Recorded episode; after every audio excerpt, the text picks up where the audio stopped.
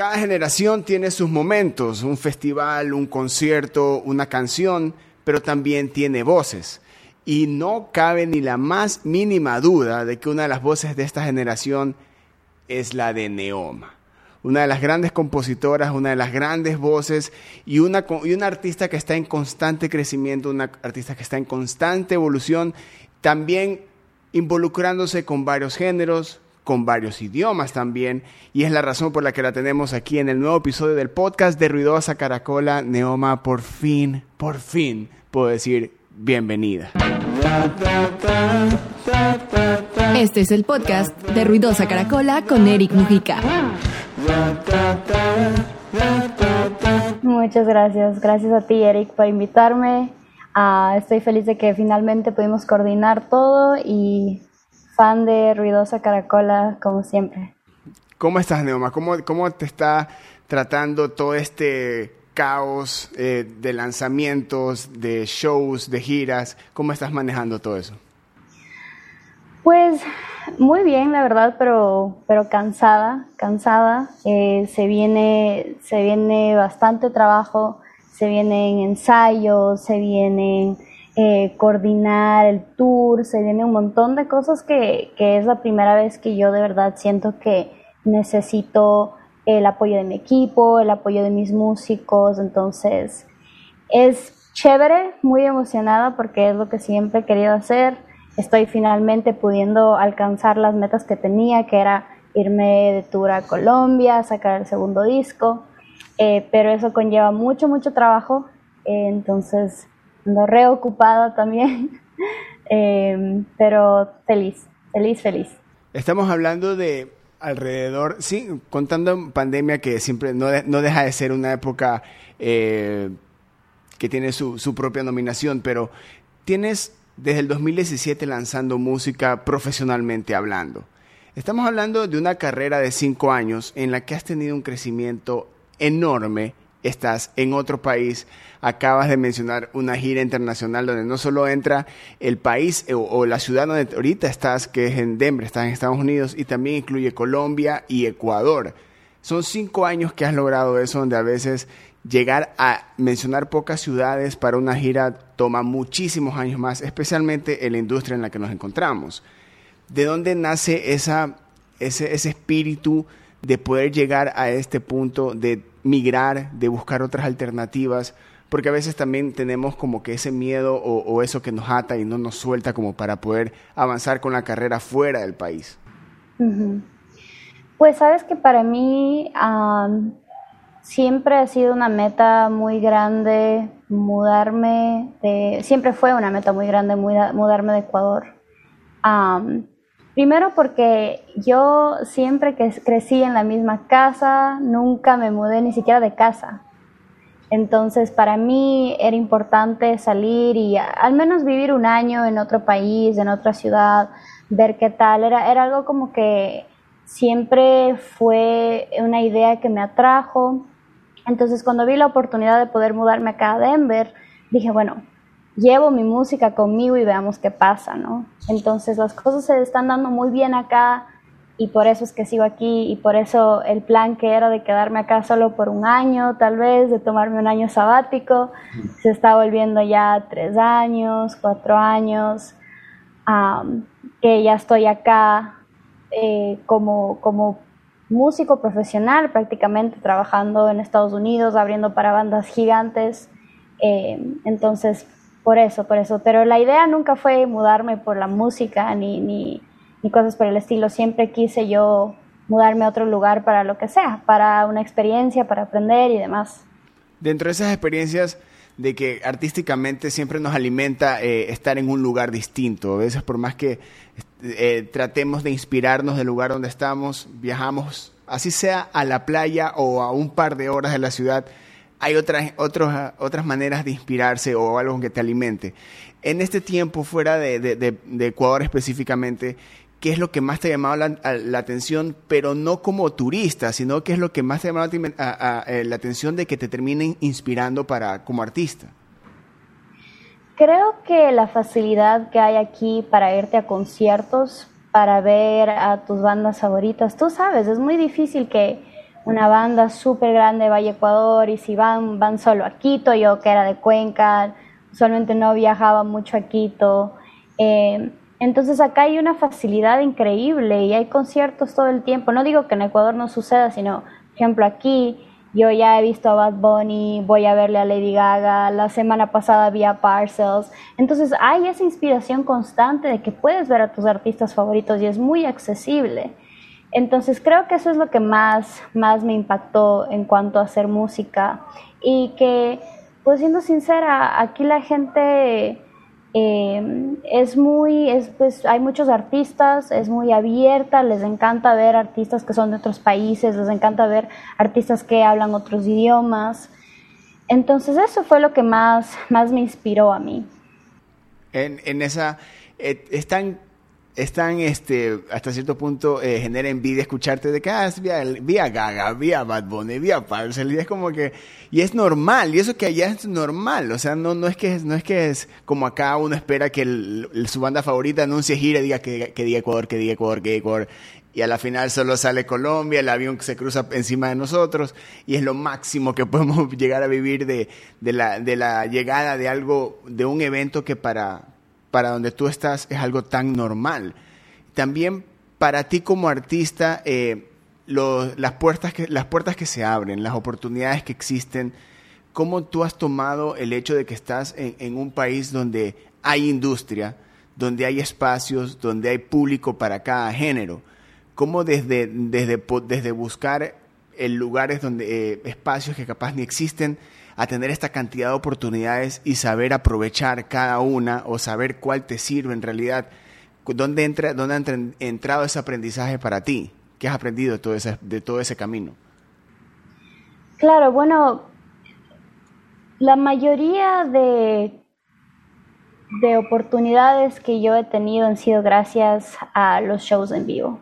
Para mí, el show, de, show, ah, perdón, el show en vivo de un artista es súper importante, porque eso es lo que atrae a la gente, eso es tu carta de presentación, eso es lo que va a ver el manager de la banda, el tour manager de esta otra banda, el agente de la banda para, para la que abriste. Y lo más importante de todo, las personas que te van a seguir, las personas que les gusta tu música en vivo, que compren tu merch después del concierto. Cuando yo, cuando yo abrí para The Marías, hubo un montón de gente en donde teníamos el merch, un montón de gente que se tomó fotos conmigo y era la primera vez que me veían. Entonces, para mí las oportunidades que han llegado han sido todo gracias a el show en vivo, cuánto trabajo se ha puesto en la propuesta en vivo y también es bueno eh, acercarse a amigos músicos, es bueno tener como un grupito, es bueno tener gente que conoces, que dices, ah, ¿sabes qué? Esta banda yo he escuchado, vamos a verles en concierto. Sé también el fan de tus amigos músicos. Eso también te va a ayudar mucho a conseguir más contactos.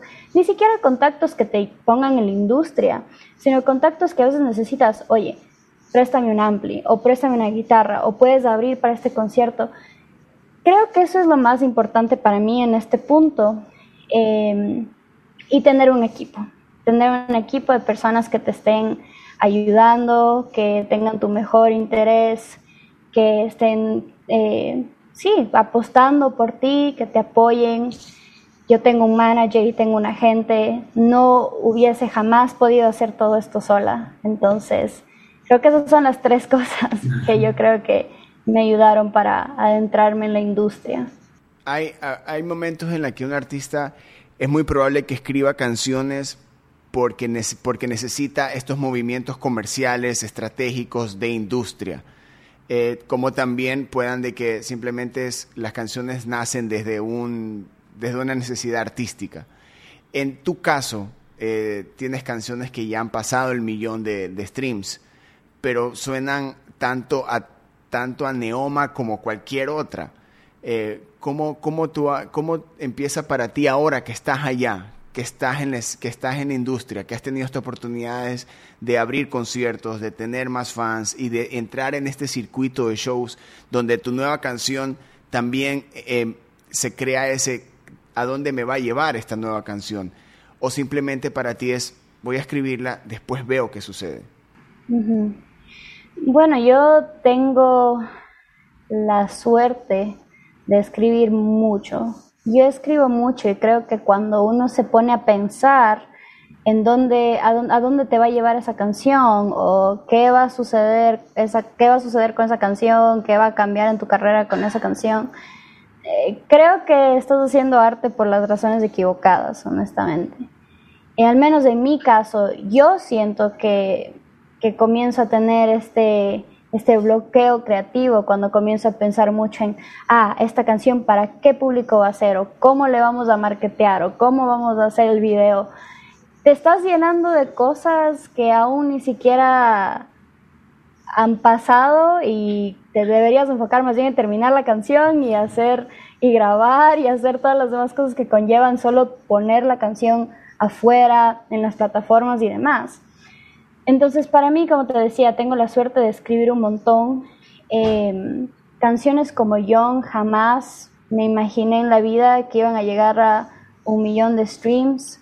Canciones como Tears of Bay, jamás me imaginé en la vida que en la primera semana iba a ser un hit súper bien, nos fue súper bien. siempre yo escribo desde mis experiencias, trato de ser súper honesta y súper vulnerable con mi arte y eso es algo de lo que siempre hablo. Y cuando la gente me pregunta, Neoma, ¿cómo hago? Quiero comenzar a escribir canciones. Sé súper honesto contigo mismo. El arte honesta se nota. Se nota cuando está hecha con amor, cuando está hecha con sentimiento. Eh, entonces sí, eso, eso creo que sería lo, lo primordial en cuanto a, a cómo escribo las canciones. Después, obviamente, ya uno va viendo y dice, ¿sabes qué? Esta canción estuvo súper buena, a mis músicos les encanta, a la gente a la que muestro les encanta y digo, ok, metamos plata para, yo qué sé, eh, los anuncios, los posts en Facebook, para que más gente la escuche, más gente vea lo increíble que es esta canción. Entonces, eso. Hay, hablando de, de John, que es este, de tus canciones de las que tienen más reproducciones, que también son un, parte de un catálogo y que va creciendo y que se va mostrando a medida que salen nuevos fans. Pero yo una vez dije, eh, hace algún tiempo, yo dije que Himno para mí es una de las mejores canciones escritas en la historia de, de este país. Hay, hay, hay una parte tan, en todo ese álbum, que tiene como que muy, hay una parte orgánica que, que aún se, que mantienes en todos tus discos, así sean, así cantes en inglés, así cantes en español, mantienes, hay, una, hay algo en tu voz y algo en lo que tú expresas en, tus canciones. ¿Qué tiene que haber en, en tu, ah, también partiendo del hecho que compones mucho, ¿qué tiene que haber en tu ecosistema o en tu, en tu burbuja artística para que tú puedas componer? ¿Qué tiene que suceder? ¿O simplemente para ti la inspiración se volvió un, un, ejercicio tan constante que lo encuentras en, en, en, cualquier lado o en cualquier momento? Creo que es una mezcla de las dos. Eh, si es que nos ponemos a hablar de Young y de Himno y de todo ese álbum, fue netamente experiencias. Primero la experiencia de mudarse, eh, los cambios emocionales, mentales y físicos de mudarte a otro país, de estar lejos de tu familia. Las experiencias son lo que más me inspiran a mí, como te decía, mis, mis situaciones y demás. Ah, me gusta mucho salir, me, me gusta mucho explorar, me gusta mucho conocer gente nueva, porque es la única forma en la que yo siento que puedo eh, crear cosas y agarrar inspiración de estas diferentes situaciones.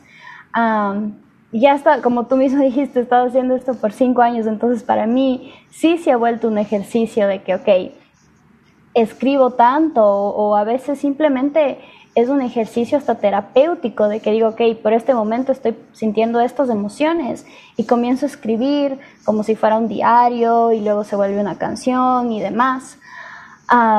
O pienso en algo que me pasó y que quiero tal vez recordar o que quiero sanar y hay, hay un montón de cosas de las que uno, uno puede escribir, entonces para mí la inspiración llega de experiencias en, en un inicio. Después ya que agarras la práctica y que puedes escribir de cualquier cosa, se vuelve más fácil. Y, también teniendo esa constancia de composición, eh, ¿qué sucede cuando hay todo lo contrario, donde existen estos bloqueos eh, artísticos de composición?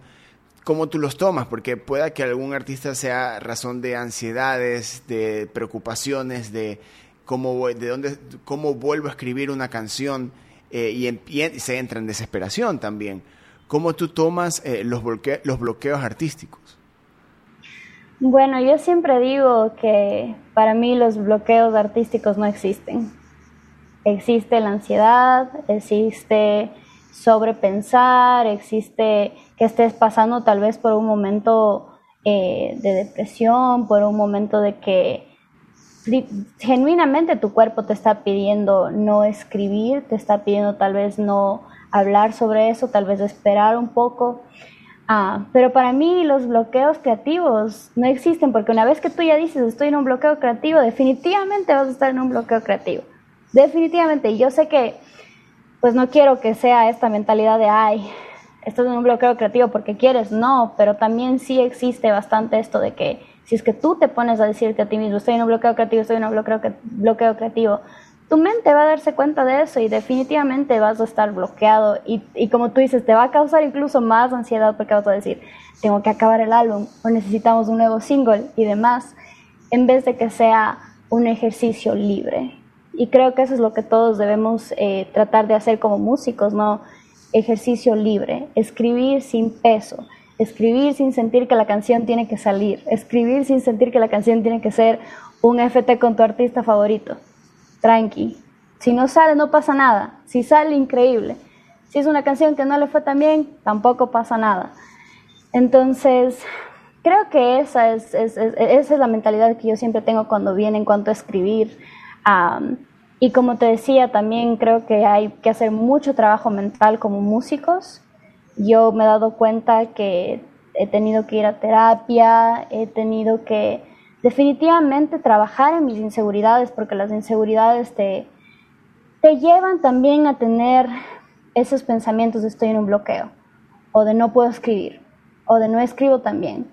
Y se vuelve haciendo una bola de nieve gigante y en esas cosas sí hay que trabajar. Y que te digo yo aquí eh, públicamente, yo he trabajado, yo he tenido que ir a terapia para trabajar con mis inseguridades que están ligadas a mi trabajo.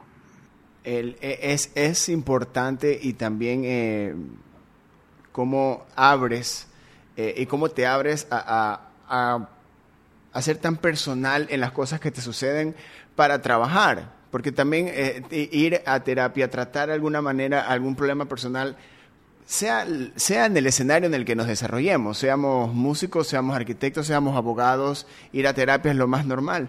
Y, just, y me lleva a, a una parte que justo estaba pensando hace unas semanas con tantos casos que se han dado de, de tanto de, eh, especialmente hablando de lo que sucedió último en el, que, con el 8M, de que tantas cosas se dan, tantas oportunidades para generar conversaciones que no se aprovechan y se dan, eh, racismo, xenofobia, etcétera estamos en una época donde hay mucho influencer, pero poca gente influyendo.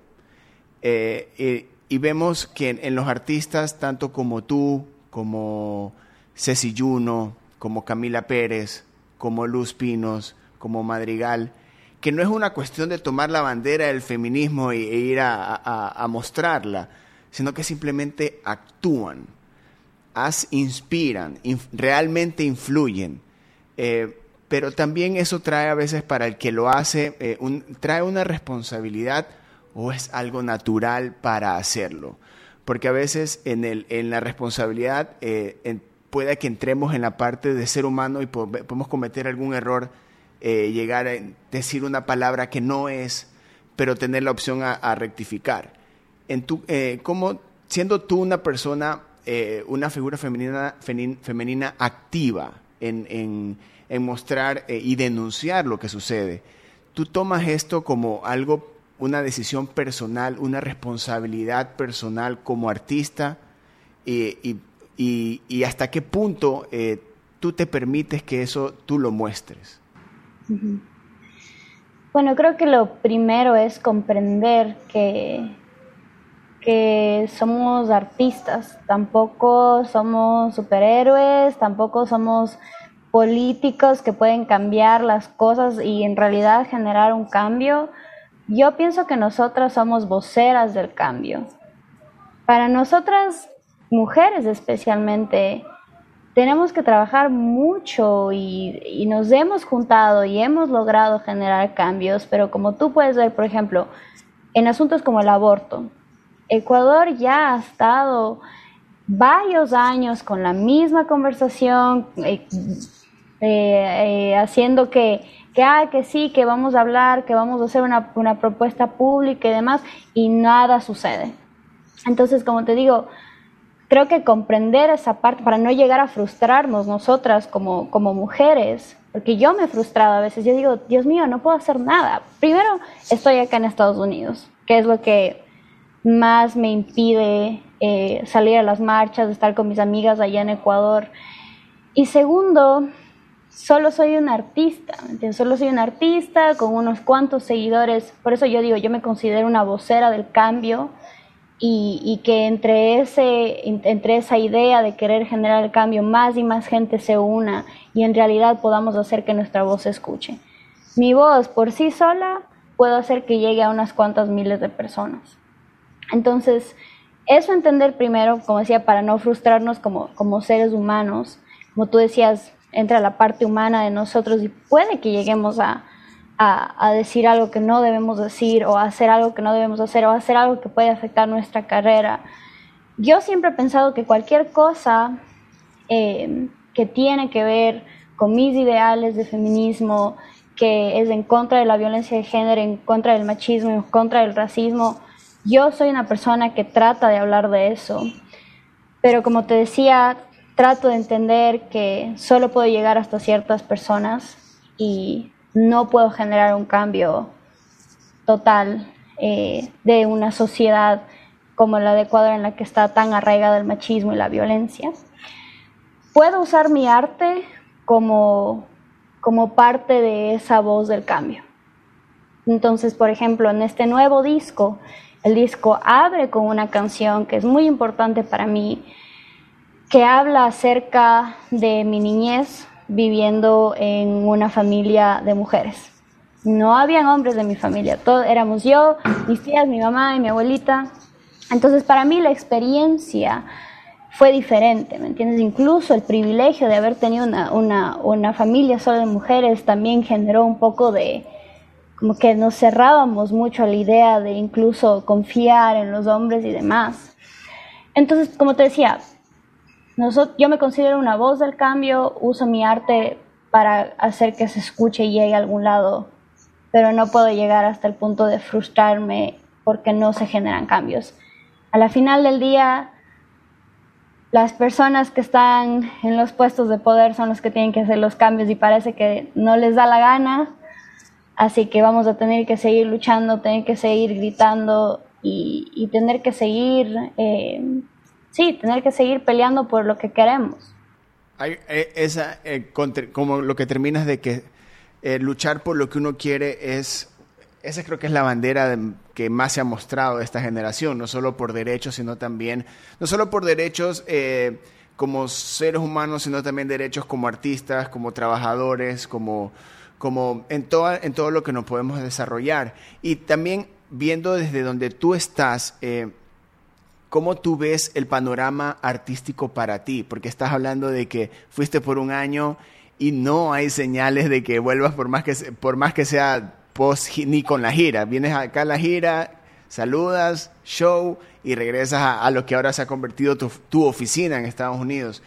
¿Tú cómo estás proyectando ahora que, que a medida que ha ido pasando el tiempo, eh, estando en pandemia, también trabajando eh, y saliendo como que se podría decir, airosa de, de todos estos cambios y todo lo que ha afectado a la pandemia, ¿cómo tú estás proyectando eh, tu futuro allá? O, existe como que vas a hacer el, tomar la actitud de ciudadana del mundo y estás allá, vienes acá, vas a otro país? ¿Qué, tienes planeado? Mira, definitivamente para lograr las cosas que tengo planeado, necesito quedarme acá.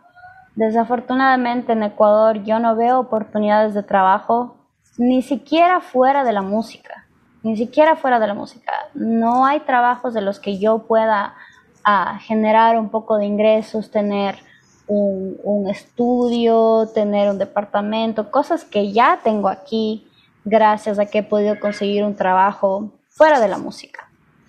Ah, por esa razón es que yo no me veo regresando y moviéndome por otros lados porque aún necesito nada sale del aire, ¿no? Todo, todo viene de, mucho trabajo, de conseguir un poco de ingreso para, para ah, hacer una inversión en, mi música, porque eso fue lo que yo y mi equipo hemos hecho, hemos invertido un montón para también que regrese un montón, ¿no?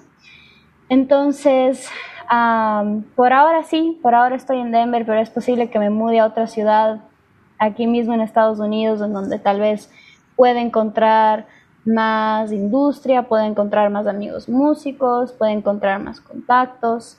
Ah, entonces, la verdad no te puedo decir qué viene para el futuro. Yo lo único que sé es de aquí hasta los siguientes meses voy a dar mi gira, va a salir mi disco y, y de ahí vemos qué sucede. Pero tampoco así. A veces uno planea las cosas y no salen como suceden, entonces prefiero no planear, prefiero tener planeado hasta los siguientes cuatro meses y ya. Viene un disco, viene una gira también eh, que simplemente, que bueno, muestran el siguiente paso como artista. Eh, ¿Qué tienes pensado eh, en esta gira sabiendo de que en tu música y en tus videos hay muchísima conceptualización? Se está esperando lo mismo al momento que sales a tocar estas canciones en vivo y sabiendo que tienes que mostrar eso en varios puntos del continente. No es que vas a irte solo a un par de ciudades en Ecuador. Eh, vas a mover continentalmente todo ese, ese show y, hay también retos. ¿Qué te estás encontrando en, estas en tus canciones para ahora tocarlas en vivo? ¿Qué, ¿Qué, estás encontrando en tus anteriores canciones para o tocarlas como están en el álbum o adaptarlas a como ahora estás presentando tu música? Definitivamente para este nuevo álbum vamos a tener que adaptar muchas canciones. La mayoría de canciones las produje yo y quería tener un sonido mucho más electrónico, mucho más hyperpop, muy inspirado desde Arca, Sophie. Eh, entonces cuando yo le mostré eso a mi banda, mi banda fue así como que, oye, ¿cómo vamos a tocar esto en vivo? Porque estás aquí teniendo como que cuatro diferentes loops de baterías que están como que eh, simultáneamente. Es imposible que una persona pueda tocar eso con una batería acústica, ¿no? Entonces, estamos tratando de, implementar más gear, estamos tratando de implementar, eh, como tú dices, diferentes, diferentes ah, versiones de las canciones, pero en cuanto a la propuesta en vivo, yo siempre trato de conectar mucho con el público. Tú puedes tener la mejor escenografía, 40 bailarines, pero si no conectas con el público, si no sientes que el show es un intercambio de energía entre tú, el público y el público hacia el artista, entonces no importa cuánta escenografía y bailarines existen. También que se me va a hacer re difícil transportar esas cosas, entonces Sí, eso, eso. Definitivamente vamos a tener que hacer nuevas versiones de estas canciones porque, si te digo, esperen un nivel de producción diferente porque yo fui la que produje la mayoría de cosas y no quería irme por el camino seguro. Guitarra, batería, bajo, pianos, sintes. No. Veamos qué más se puede crear.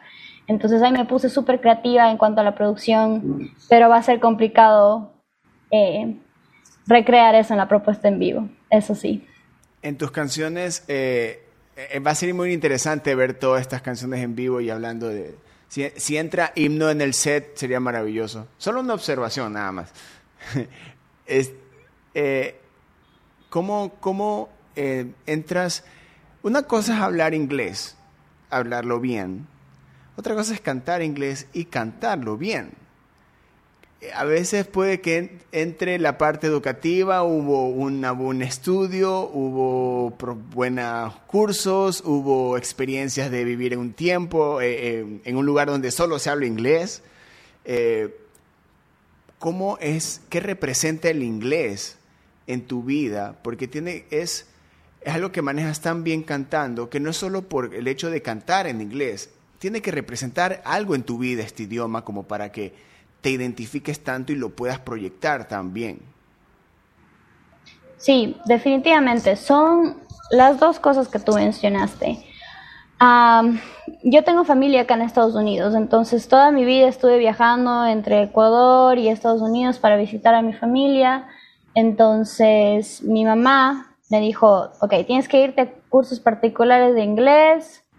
A mí no me gustaban para nada, no quería ir, no, nunca me han gustado los cursos particulares, yo siempre he sido autodidacta. Entonces aprendí, aprendí inglés en un curso mientras estuve en Ecuador, pero claro, cuando ya me mudé acá es totalmente diferente, porque tú crees que sabes inglés, pero luego ya te comienza a agarrar como los nervios y chuta, no puedes pedir ni un café. entonces para mí fue salir, no salir de, de, mi, de, mi, de, mi, de mi pequeña, eh, ¿cómo se puede decir? De mis pequeñas inseguridades, que a pesar de que ya sabía inglés, ahora tenía que hablarlo, ¿no? Con personas que hablan inglés todo el tiempo, que es su primer lenguaje. Y me fui acostumbrando, me fui acostumbrando y también comencé a amar mi acento, a, amar la forma en la que yo hablo inglés, porque no es un inglés perfecto, pero es un inglés como tú dices que yo conecto, porque es parte de mí. Yo nací en Estados Unidos, pero viví toda mi vida en Ecuador, siempre estuve yendo y viniendo de vacaciones. Entonces sí, el inglés es definitivamente una parte importante de mí que yo uso como una estrategia más para escribir. Entonces imagínate poder tener no solo el lenguaje español, sino también el inglés y poder escribir en cualquiera de esos dos lenguajes creo que es maravilloso y me permite hacer muchas cosas. Claro, a veces cuando eh, como, como latinos escuchamos inglés, y cómo arman armonías con sus palabras y hay palabras que tú dices, hay letras que tú quisieras traducirlas en español y sonarían terribles, terribles, terribles. Eh, cuando tú estás componiendo, eh, hay una parte que a veces como compositor estamos tarareando la canción y ahí poco a poco se va armando el concepto armónico y de ahí empiezan a entrar las, las letras. ¿Cómo hay, ¿Qué pasa en ti cuando es o en español o en inglés? ¿Te sientas a escribir en español, te sientas a escribir en inglés o es como que algo muy natural en ti de que esto me funciona en inglés? Eh, porque hay cosas que ya el chip, el cerebro ya trabaja por sí solo, porque hay tanto ejercicio sobre eso de que ya es solo. Pero si no tienes eso como que esos pequeños cortocircuitos de, ay, aquí puede haber inglés, ay, esto es español, o, o cómo manejar una canción cuando tengas esos choques. Claro. a veces, por ejemplo, digo, ok, voy a hacer una canción en español o en inglés, cualquier idioma. Y no, y no funciona. Y no funciona, y no funciona, y no funciona. Y tú dices, ok, bueno, como uno puede cambiar el switch por ser bilingüe, eh, puedo lograr hacer eso. Digo, ah, está mejor en español. por ejemplo, una canción como himno jamás hubiese podido haber sido escrita en inglés. Jamás. Pero, por ejemplo, eh, Tears at Bay, que es la canción que salió recién, toda la canción fue en inglés y yo decía, quiero hacer un outro diferente. Y escribía y escribía cosas en inglés y no me gustaban. Y luego dije, bueno, voy a hacer en español. Y quedó el outro en español que me parece una mezcla súper chévere. Hay veces en las que se cruzan los cables y digo, ¿sabes qué? Voy a mezclar los dos, voy a hacer Spanglish. Todo depende, como te decía antes, la escritura libre, la creatividad libre, no sentir ese peso de que tiene que ser o lo uno o lo otro, blanco o negro, bueno o malo, o va a salir o no va a salir. Entonces creo que eso, como te decía yo, soy una suertuda por tener la libertad de saber dos idiomas, de tener mi estudio en casa, de poder escribir tanto, pero también creo que lo hago gracias a que lo he estado haciendo por tanto tiempo. Y, no existe, y eso lo, manejándolo internamente como artista al momento de componer y, y que para ti fluya, pero para, para tus seguidores fluye eso, para tener nuevos seguidores fluye eso es eh, no existe el porque a veces también podemos hablar de la de la de cómo se, ha globalizado la música no solo por el hecho de que alguien puede escuchar aquí podemos escuchar en este momento Neoma pero también en Brasil o en Denver o en Nueva York o en Argentina pueden escuchar Neoma. Pero eso es el hecho de porque la plataforma lo permite. Pero en el ejercicio real de la globalización de la música, en tu caso específico, de que te escuchen hablar inglés en español, para quienes te siguen, no es ya pues ya es, tienes tus seguidores que para ellos es fácil también escucharte en inglés, escucharte en español, o cuando adquieres nuevos seguidores, eso nos genera un, una, una duda o una neuma, ¿por qué estás en inglés, por qué no en español, o viceversa? Sí, siempre va a generar una duda. Em, pero creo que como te decía antes, el arte que es honesta, no importa en qué idioma sea, no importa si no tiene letra, em, llega, llega a los lugares que tienen que llegar, ¿sabes? Y a veces Claro, si es que hablamos de situaciones específicas, estoy en un Instagram Live y comienzo a hablar inglés porque alguien, alguien que habla inglés se unió, me dicen, ay, no entendí nada, ¿qué está diciendo? Entonces digo, ay, ya, perdón, perdón, o sea, voy a cambiar español.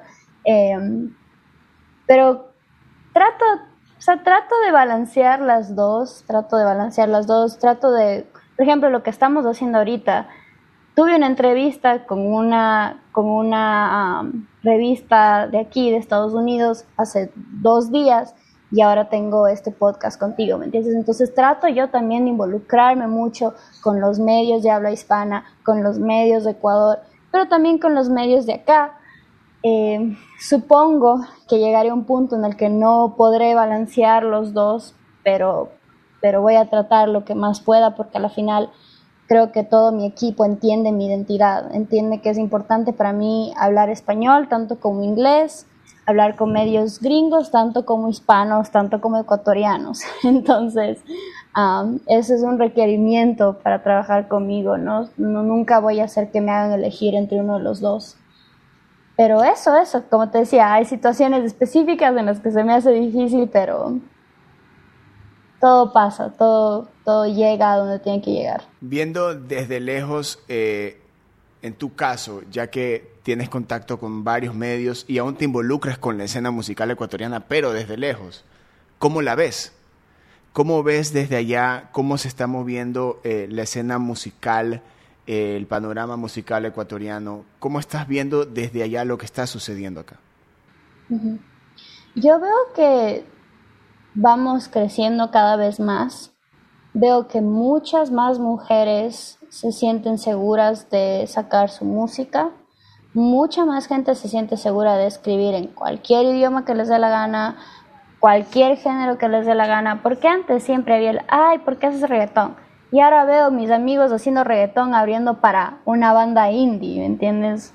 Ah, no, no una banda indie, sino una banda con sonido independiente o lo que sea.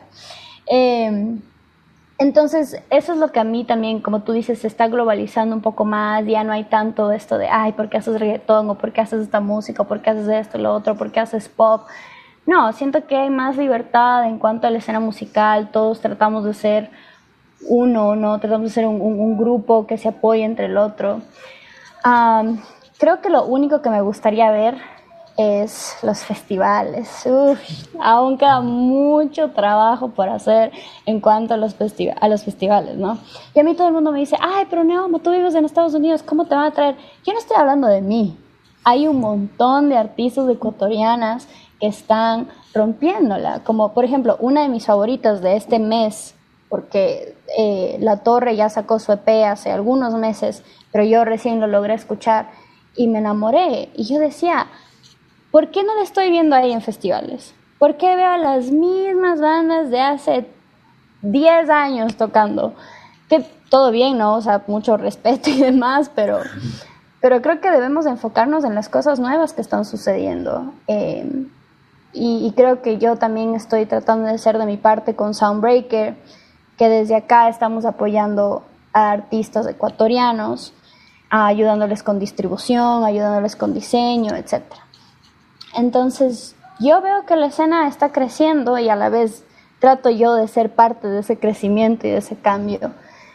Ah, también necesito, como te decía, mucho tiene que ver la, los políticos, la gente que está ahí arriba en las radios, la gente que está ahí arriba metiendo leyes, metiendo cosas, haciendo eventos, eh, eventos masivos.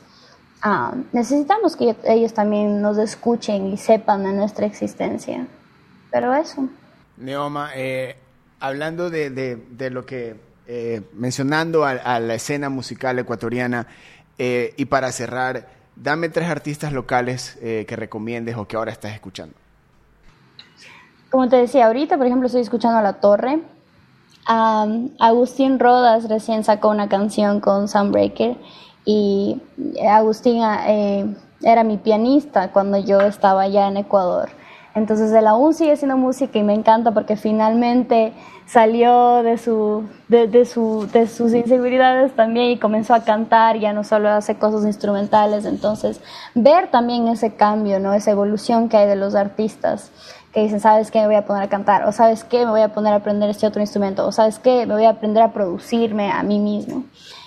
Eh, la Torre Agustín y el tercero diría Darian Diorian, recién va a sacar un remix, un álbum de remixes, que uno de ellos hizo mi baterista de acá y tiene otros artistas más con los que está colaborando para los remixes.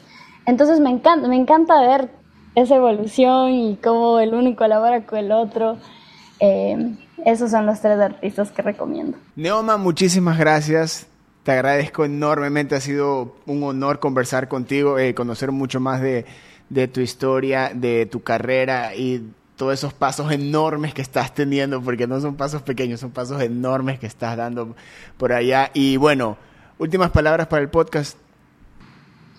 Ah, muchas gracias por invitarme, Eric. Eres lo máximo. He estado viendo las cosas que haces, cómo apoyas a la escena independiente. También eh, veo tu música, tu proyecto y la verdad es que yo admiro un montón a todas las personas que quieren apoyar, que quieren unirse a, a la lucha constante que es también ser un artista, porque es muy duro en Ecuador hacerlo. Entonces a mí, como decía Leito Espinosa, para mí la gente que hace música, la gente que hace medios de música son unos valientes.